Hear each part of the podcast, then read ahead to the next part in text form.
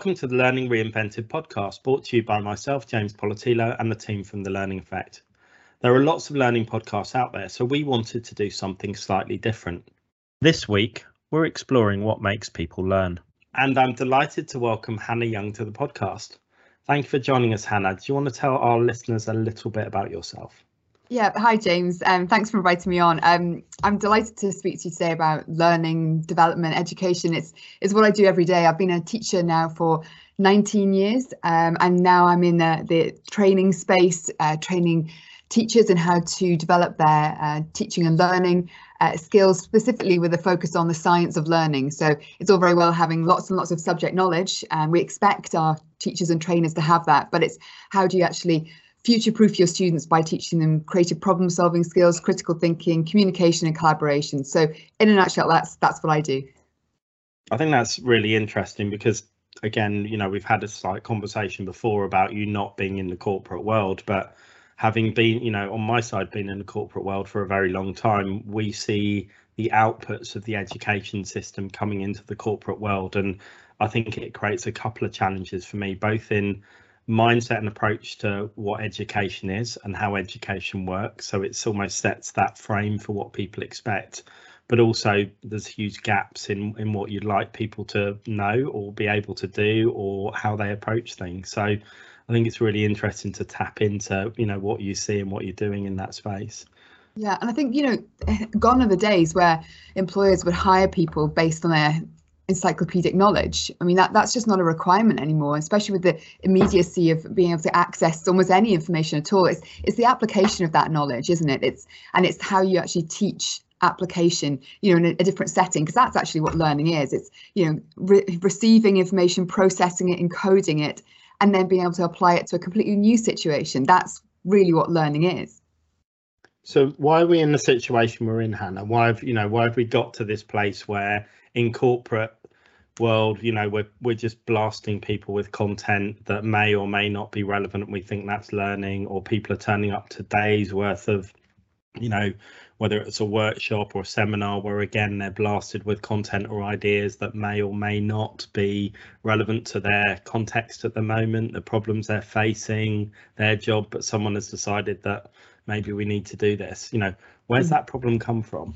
Well, it comes from schools and it comes from tradition and it comes from an education system that was set up in, in an industrial era where it, it was based on compliance and obedience and, you know, just doing what you're told to then you know continue to do what you're told uh, in one job for the rest of your life. That that's where i think it originates from. And and the thing is that that worked for a very very long time. And and it still looks like it's working in many different settings but really it doesn't. It's it's it's tokenistic. It's a mirage really of learning is what i think.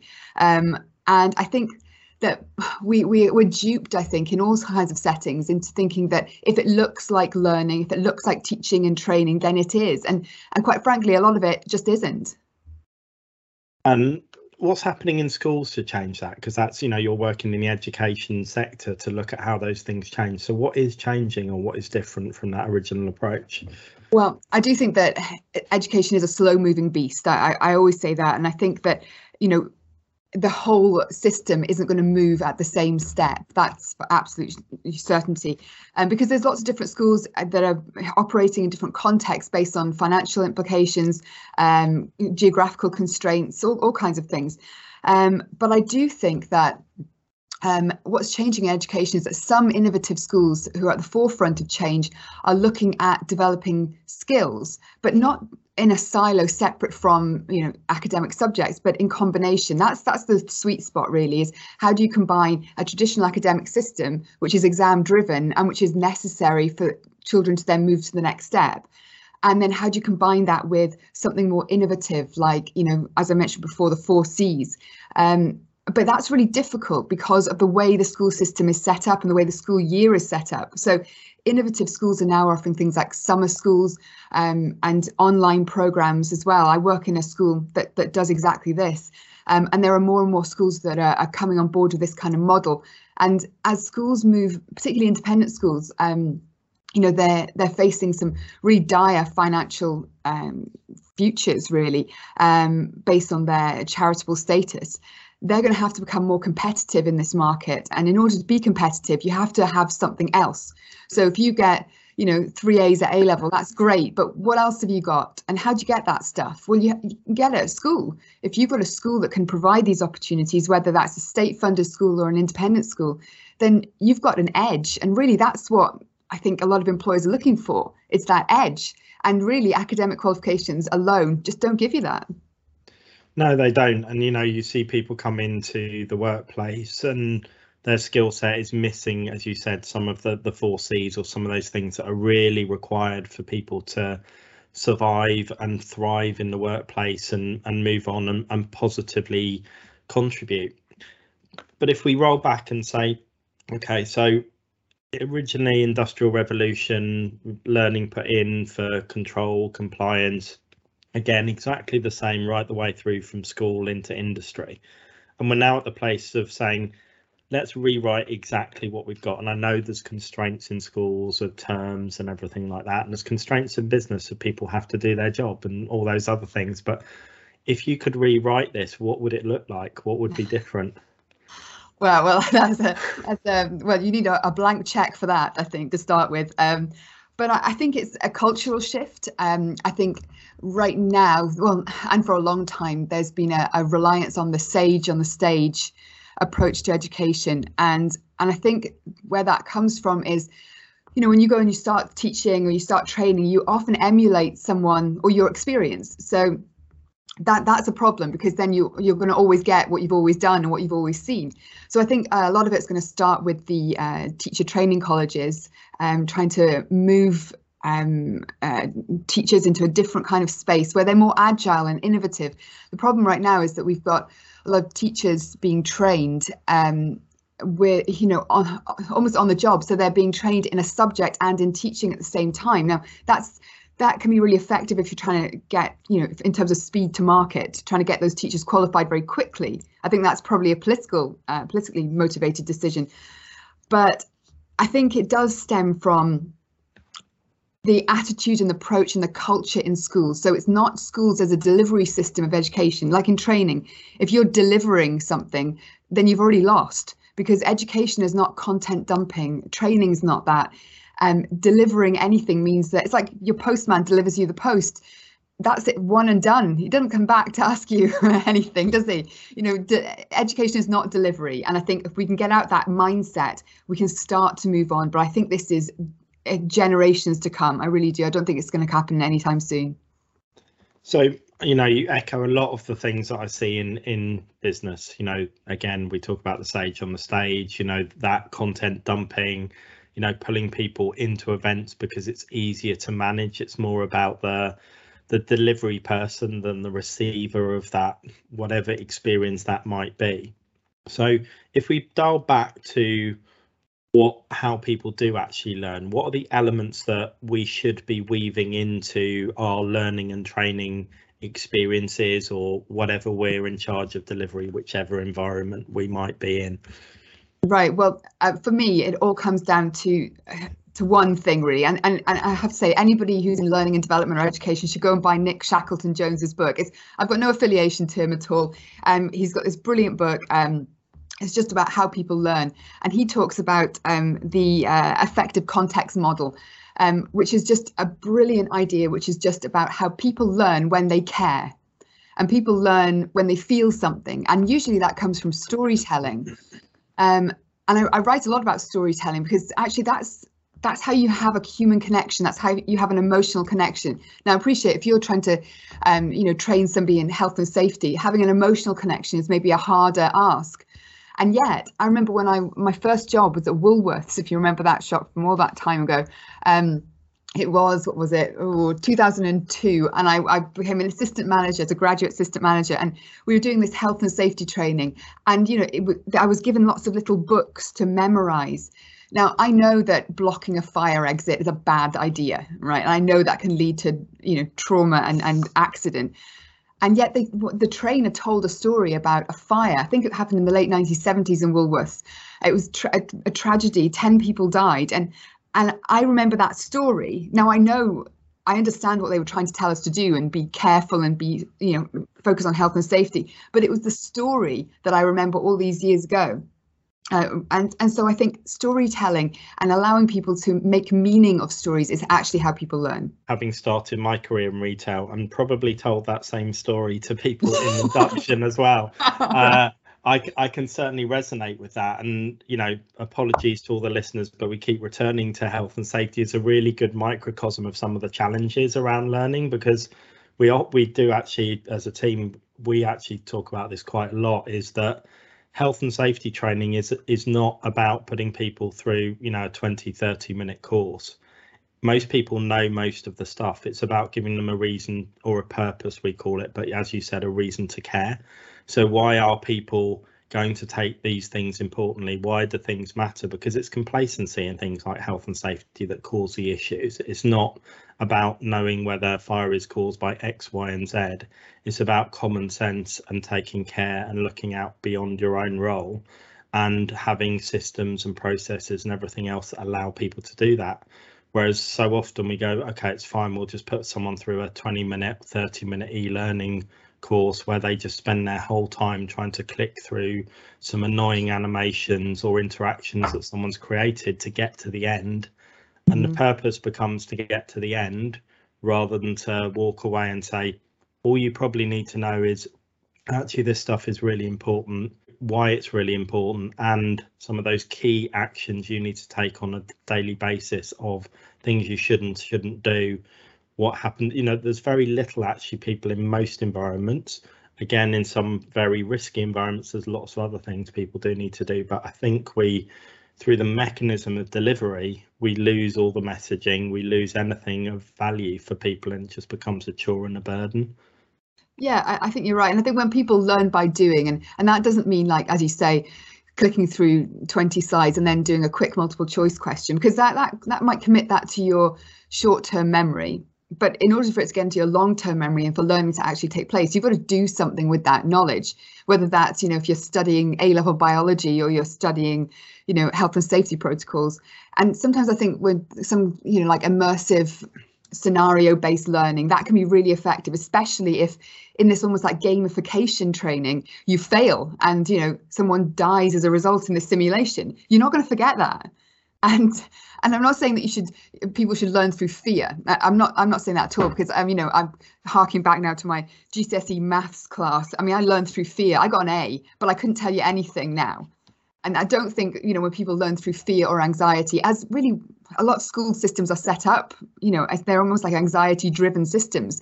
You know it's all in this one shot test. And if you don't do that then what are you going to do with the rest of your life? That kind of thing. I don't think that's a very healthy way to learn at all.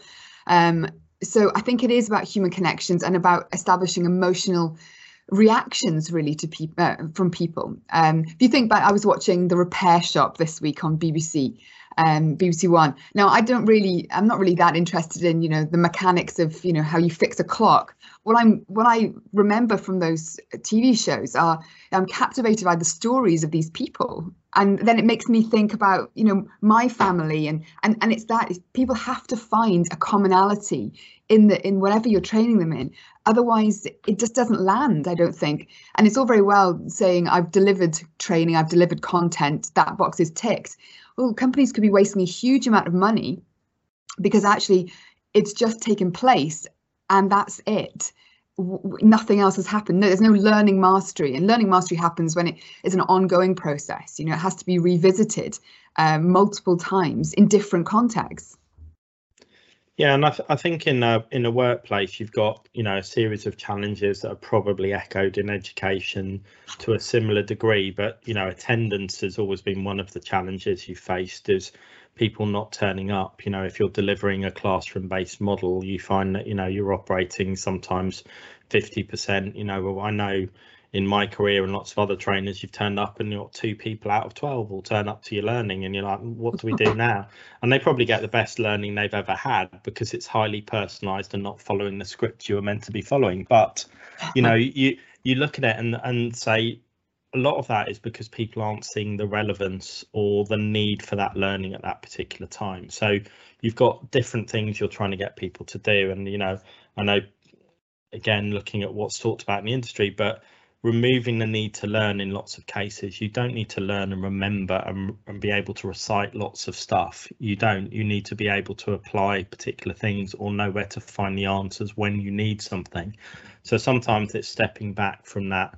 I need to tell a manager every HR process in the ins and outs of that. They don't need to know that. They just need to know the general things they should and shouldn't be doing and where to go for help and support or further information as and when they need it, plus the skills to do all of those things that sit within those processes, whether it's how to be able to have a good conversation, how to be able to interview someone, how to be able to capture and take notes. Those things sit across all sorts of things. They're transferable skills, yet we spend so long still trying to push those knowledge of those processes or the policies into people's heads to a level of degree that's just not needed.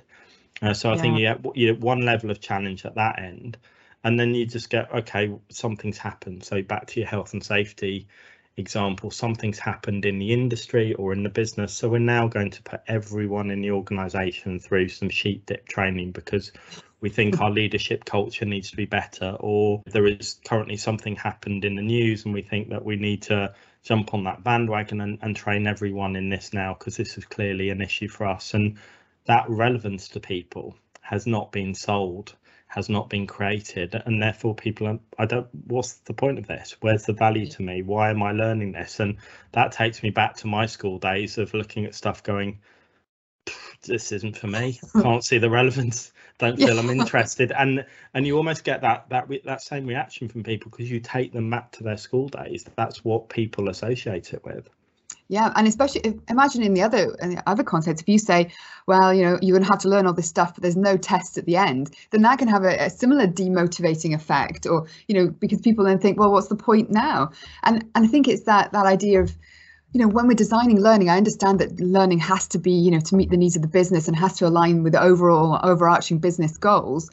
But really, if we adopt a design thinking approach, which I think is is the, the answer really to everything, um, is when you begin with empathy and you actually think, well, how are these people going to learn this? Not what are they going to learn, how are they going to learn? You know, a lot of people that come from school and go through university have specific learning uh, barriers that um, that make some of these trainings really quite difficult to to process. You know, that might be, you know, uh, a poor processing speed. It might be dyslexia. It might be dyscalculia. It could be anything. And it's almost like when people arrive in the workplace, we completely forget about this. So when we're presenting information we're presenting it you know according to if we're the trainer you know our preferred style. And I, am not going to go down the learning styles route because i know that is a myth that has been debunked and i'm not a proponent of that at all. But what i mean is that we can't just assume that because we learned in a particular way that everyone else is going to just pick up pick it up too.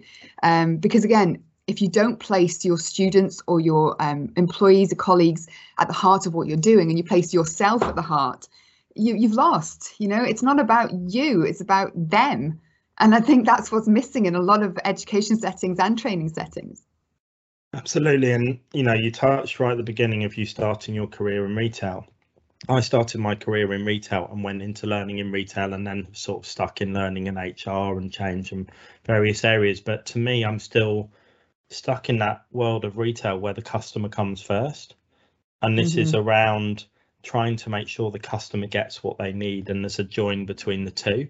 And sometimes mm-hmm. I think we completely miss that element in learning because it becomes almost like, you know, that person coming in and putting the stock out and going, oh, it's easier for me to put it by the door here. I'm going to keep all the heavy stuff here because I have to walk less far and you know i'm hmm. going to do this because it's more around my life. Whereas if, if you're in that environment you start in that environment where everything is about thinking about the customer and thinking about the journey of those, that customer rather than the you know the handful of staff who happen to work in that store.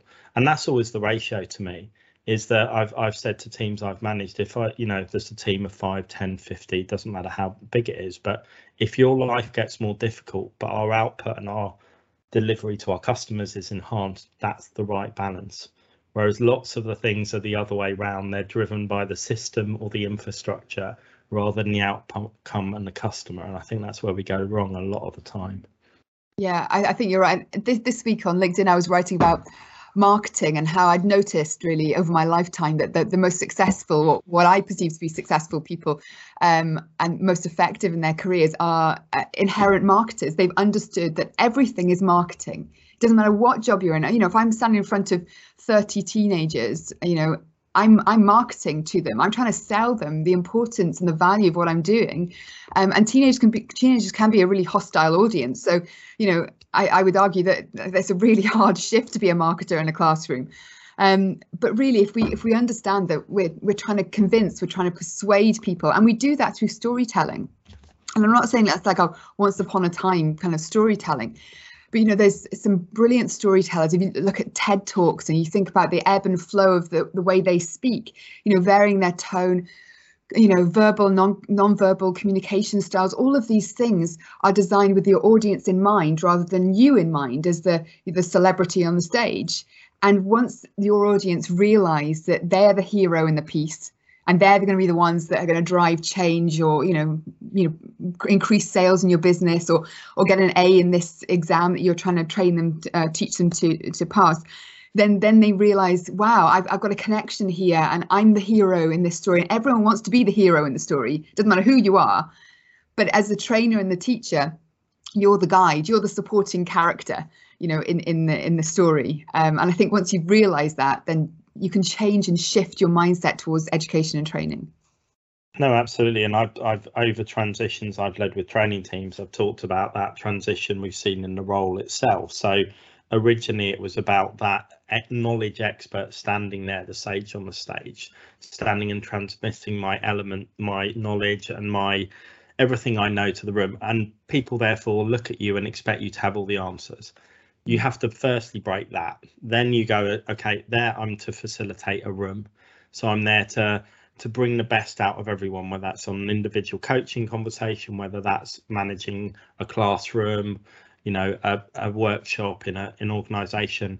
And then to me, it's the next step on is about how do you facilitate an organization?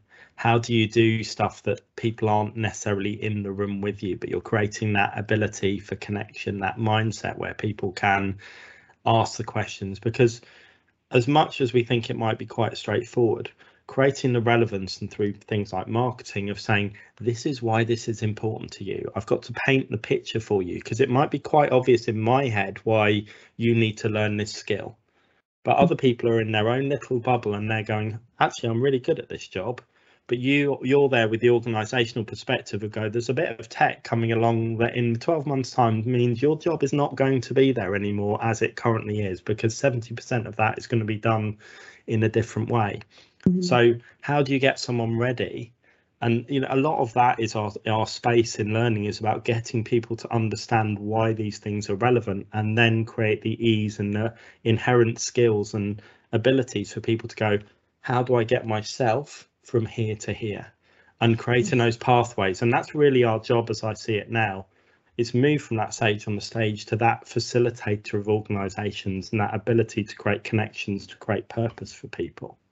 Yeah, but I think that only can happen in, you know, there's a lot written right now about psychological safety. A lot of people don't want to be exposed as not being or, or being obsolete in the scenario you've just described there. You know, this new text coming, and if you don't get to grips with it, you are going to become obsolete as a tech takes over you you know so i think that in order to you know get people on board you have to you have to show humanity to them. And i think then they have to then realize that actually this is a safe space. They can ask questions and they can take risks um, and and show that they are you know they are human themselves because that that's what this is all about. It's about human connection. And without that no learning is going to take place only fear is going to take place and that's going to then impact you know retention levels in some companies where people just are out the door because they feel they're being um, sidetracked or they feel like they're not good enough. And really all of that can be avoided with a bit more humanity and empathy in training i think. Absolutely and we've seen a perfect microcosm in the last two years of the world shifting under people you know, mm. particularly, you know, we've seen people's roles change, skills change, and people be forced to move and work in different ways, whether it's, you know, remote teaching, whether it's parents suddenly learning how difficult it is actually to teach their own kids at home or whatever. Everyone's had to operate in a different space. And you'll see you know, managers suddenly they had a way of operating and now they're managing dispersed teams and lots of those things they relied on have moved. And having that humanity to help people through that and not just say this has moved tough get on with it but actually engage in that conversation talk about how it's so difficult. And one of the things that has sort of come out is people have become more human in the last few two years because we've got windows into everyone's world you know people have had to people have had to open up that they're not this perfect person who turns up in the office or the school from nine to five the chaos yeah. of life has has bled into everything but yeah. it, you know it's the lessons we can take from that as well to help people with change and transition and it not to be based on fear but to be based on openness and saying look i'm not saying you're you know you're going in in 18 months because I'm trying to scare you. What I'm trying to do is speak to you early about the fact that the world's moving. How do we tap into what you're great at? How do we help you to transition? But similarly, you can't put your head in the sand and the organization can't put its head in the sand because that's oft what would often happen in the past is mm-hmm. everything would be done in silence in the background and then suddenly a restructure is announced and yeah then it becomes very attritional and very friction based rather than actually being more collaborative and I wonder actually if, you know, a lot of people were worried about over communicating during the pandemic when people are working from home and people are still working from home and you almost over communicate with your background. You can see, obviously, in my background here, I'm sitting in a shed. Um, but but this is my garden office, so I can actually have some peace for my children and my spaniel that's featured in a lot of my uh, work output, actually. Um, so I think uh, we over communicate during these these quite strange times, and I don't think that's a bad thing because when you over when you communicate you know effectively you're, you're saying that I, I value you and you're important to this organization. And and the reason you're important is because I'm connecting with you and I and I want to keep connecting with you.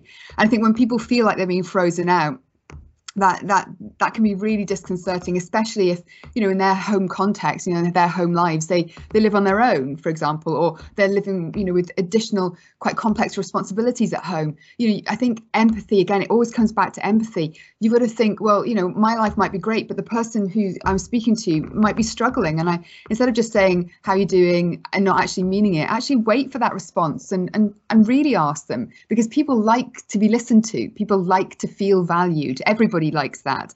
And I think you know when leaders do that, and then they boost them up with training to keep them you know going in their jobs especially during these quite troubling times that's a sign of good leadership and, and good training i think. Absolutely. I think it is about that communication that openness and, and keep, keeping people going. And you know you've touched on the difficult circumstances and i think this has really created the fact that personalization and adaptability is not just on a few key attributes. It's actually everyone is facing different challenges, whether you know someone's stuck in a in a shared house or having, as you said, caring responsibilities. And we've seen that highlighted in homeschooling, we've seen it highlighted in home working. And I think it's how we learn those lessons going forward. And I think there's lessons for for everyone to understand about about that. And you know, as ed- education, I think it's always been clearer that people have different circumstances because you know that people are coming in with diff, but we learn to hide those things. Mm. By the time we get to work, you're then expected to have always turned up, and you know there's always been that keep work at the door and you know that that is it, it but it, you know you, you keep your personal at the door you keep your work at the door and sometimes those blend. But we've seen more and more with tech work ble- bleeding in lots of roles into people's personal lives. Now we've seen it the other way around in the last couple of years. So it's what happens going forward in terms of again that humanization that approach to things that everything is more holistic it, mm. it's going to be really interesting to see where we end up because you know we've seen in the past lots of these things sort of pendulum back as well that you go from one extreme to the other and then we'll suddenly get back come to the office five days a week you know it, it could go that way but certainly in some industries Yeah, I, th- I think you're right. When I um for quite a long time in, in my my work that um I was the only person there that had any children. So when I arrived at work, nobody nobody was talking about children. Whereas in my other life at home and my friends, everyone's got children. So it's that is my life. And so I quite enjoyed sometimes going into work and just being Hannah and not being someone's mum, uh, you know, as my identity. But then when the pandemic hit, and then I was at home with my my my children, and having to, you know, to, I mean, I, am a teacher, I'm an experienced teacher, but I'm a terrible teacher of my own children. Our hands up, a terrible teacher. It's a lot of raised voices, you know, just saying it louder. Um, I, I, just can't teach uh, young young children. Um, anyway, um, and I found that then my colleagues were actually they showed me humanity and were very understanding towards me when you know I couldn't quite be the person I was at work I was just Hannah at work and just, you know, teacher and just on it all the time. When I was at home, I couldn't be like that. But everybody else was, you know, uh, from what I could see, getting on with it. Whereas I, I was facing quite a different context. And again, when you're shown that humanity, you just feel like you're part of a team and you feel valued, even if it's just understand that you can't attend a certain meeting because, you know, you're trying to teach a kid quadratic equations badly, you know? Yeah, no, it's it's absolutely the challenges people have faced and the things people have been expected to do. I just want to switch on to something slightly different. So, okay, one of the things we talked about earlier on was, you know, education is built in this traditional way and it's evolving and changing. Work has again, learning at work started in this traditional way, but there is always a join and a, a connection where people come out of education into work and you get things like apprenticeships which you know in some way bridge that divide and whatever else. But i've always found as someone sat in the business understanding what people are coming out with unless you've got a connection into education through your own kids at that age who are doing a levels or gcse's or at university is actually really hard. So how do we build better connections between education and industry to get that sort of lifelong learning to feel like it's more collaborative and cohesive? Yeah, I mean that's that's a great question, and and it's something that is so important. I'm working with an organisation right now who are going into schools. So it's a business going into schools to bridge that gap because the problem schools and I think universities also face is one of time and one of tradition as well. Um, but this organisation I'm working with now go into schools to teach um, kids um, entrepreneurial skills. They teach them communication, how to um, you know build up their resilience, and so they teach them life skills. Um, and so they bridge the gap that schools just aren't or can't or won't bridge themselves. So I think there's a marrying up of uh, industry and schools and universities. I don't think anyone can do it on their own, and I think it's about relationship building again. Um, and a lot of these organizations that are going into schools to do this are doing it on a non-profit basis, which I think is is is, is brilliant. Um, but yeah, I think apprenticeships. I think there there is still a, a a culture in some you know quite high achieving schools that apprenticeships is is just not what you go into it's university or or or nothing and and i think university is not the right choice for all all students when they finish school um, for for many reasons um, and I think that I think again it's a mindset shift to help people understand that actually if you take on an apprenticeship and a lot of um, companies are doing this now. So doing like a university mixed with an apprenticeship. Um, i know some students i've worked with have gone into some accounting firms where they're doing apprenticeships and um, and university uh, qualifications. And i think that could be a route too but it's again it's about that moving away from this one accepted version of what success looks like in education and, and work and that takes that takes a while to do but i think the generation coming up now i've got teenagers and you know they've got a very different idea of of what success looks like to them. They use different words as well to describe that. And i think unless we as you know educators and trainers really try to understand where they're coming from and try to see the world that they are aspiring to we're going to have that that chasm really between us and them. And i don't think that's a good idea at all no, absolutely. I think trying to really understand what's important to people and pave that way that there isn't one set path. Because mm. again, when I go back, look back to when I was growing up, it was sort of expected to go to university if you were at that level, and I'd I'd had enough of education. I, you know, I I got more out of I, you know, my degree was fine. I did a degree, but I got far more out of working part time and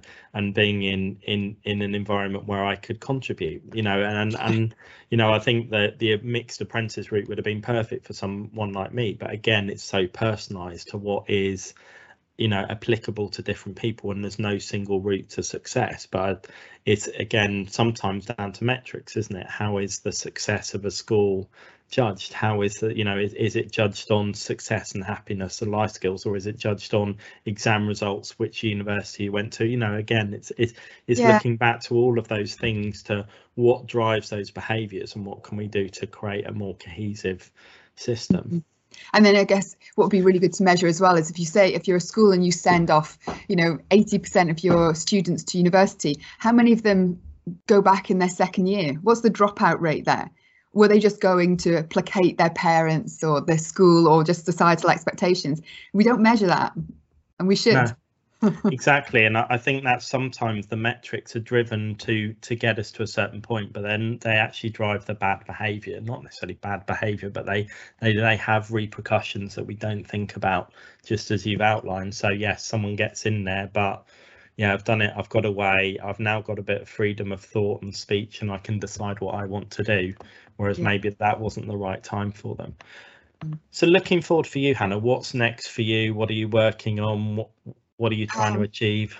Right. So um, I've got lots of plates spinning at the moment, but um, what I'm trying to do right now is I'm building out a uh, a course, a teacher training course on Teachable, which is a new platform for me. Um, I've used Udemy before, but this time I'm going for Teachable, and it's basically uh, just a, a, generic kind of um, lots of different innovative teaching and learning ideas based on the science of learning, um, and really if a teacher wants a reset in the way they approach their, their classroom management, their teaching, um, it, that's for them. And I also do then in-person training. So instead of just going in and just doing a one and done delivery training, which I've just talked for the last half an hour about how bad that is, um, I then back that up with digital content. So it's a, a continual process. So that's what I'm working on now. And with some uh, other companies, I'm working on getting their their skills-based curriculum into schools so that as I've, you know we talked about today can bridge that gap between the skills that are quite you know really missing um, in uh, university and, and work when they come from school.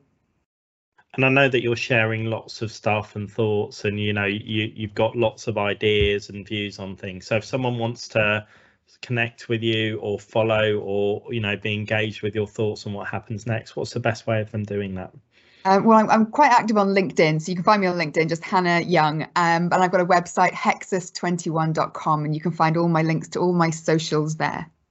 Fabulous. Hannah, it's been great to catch up today, and we'll make sure all of those links are in the show notes below the podcast. But thank you very much for joining us today. Great. Thanks, James.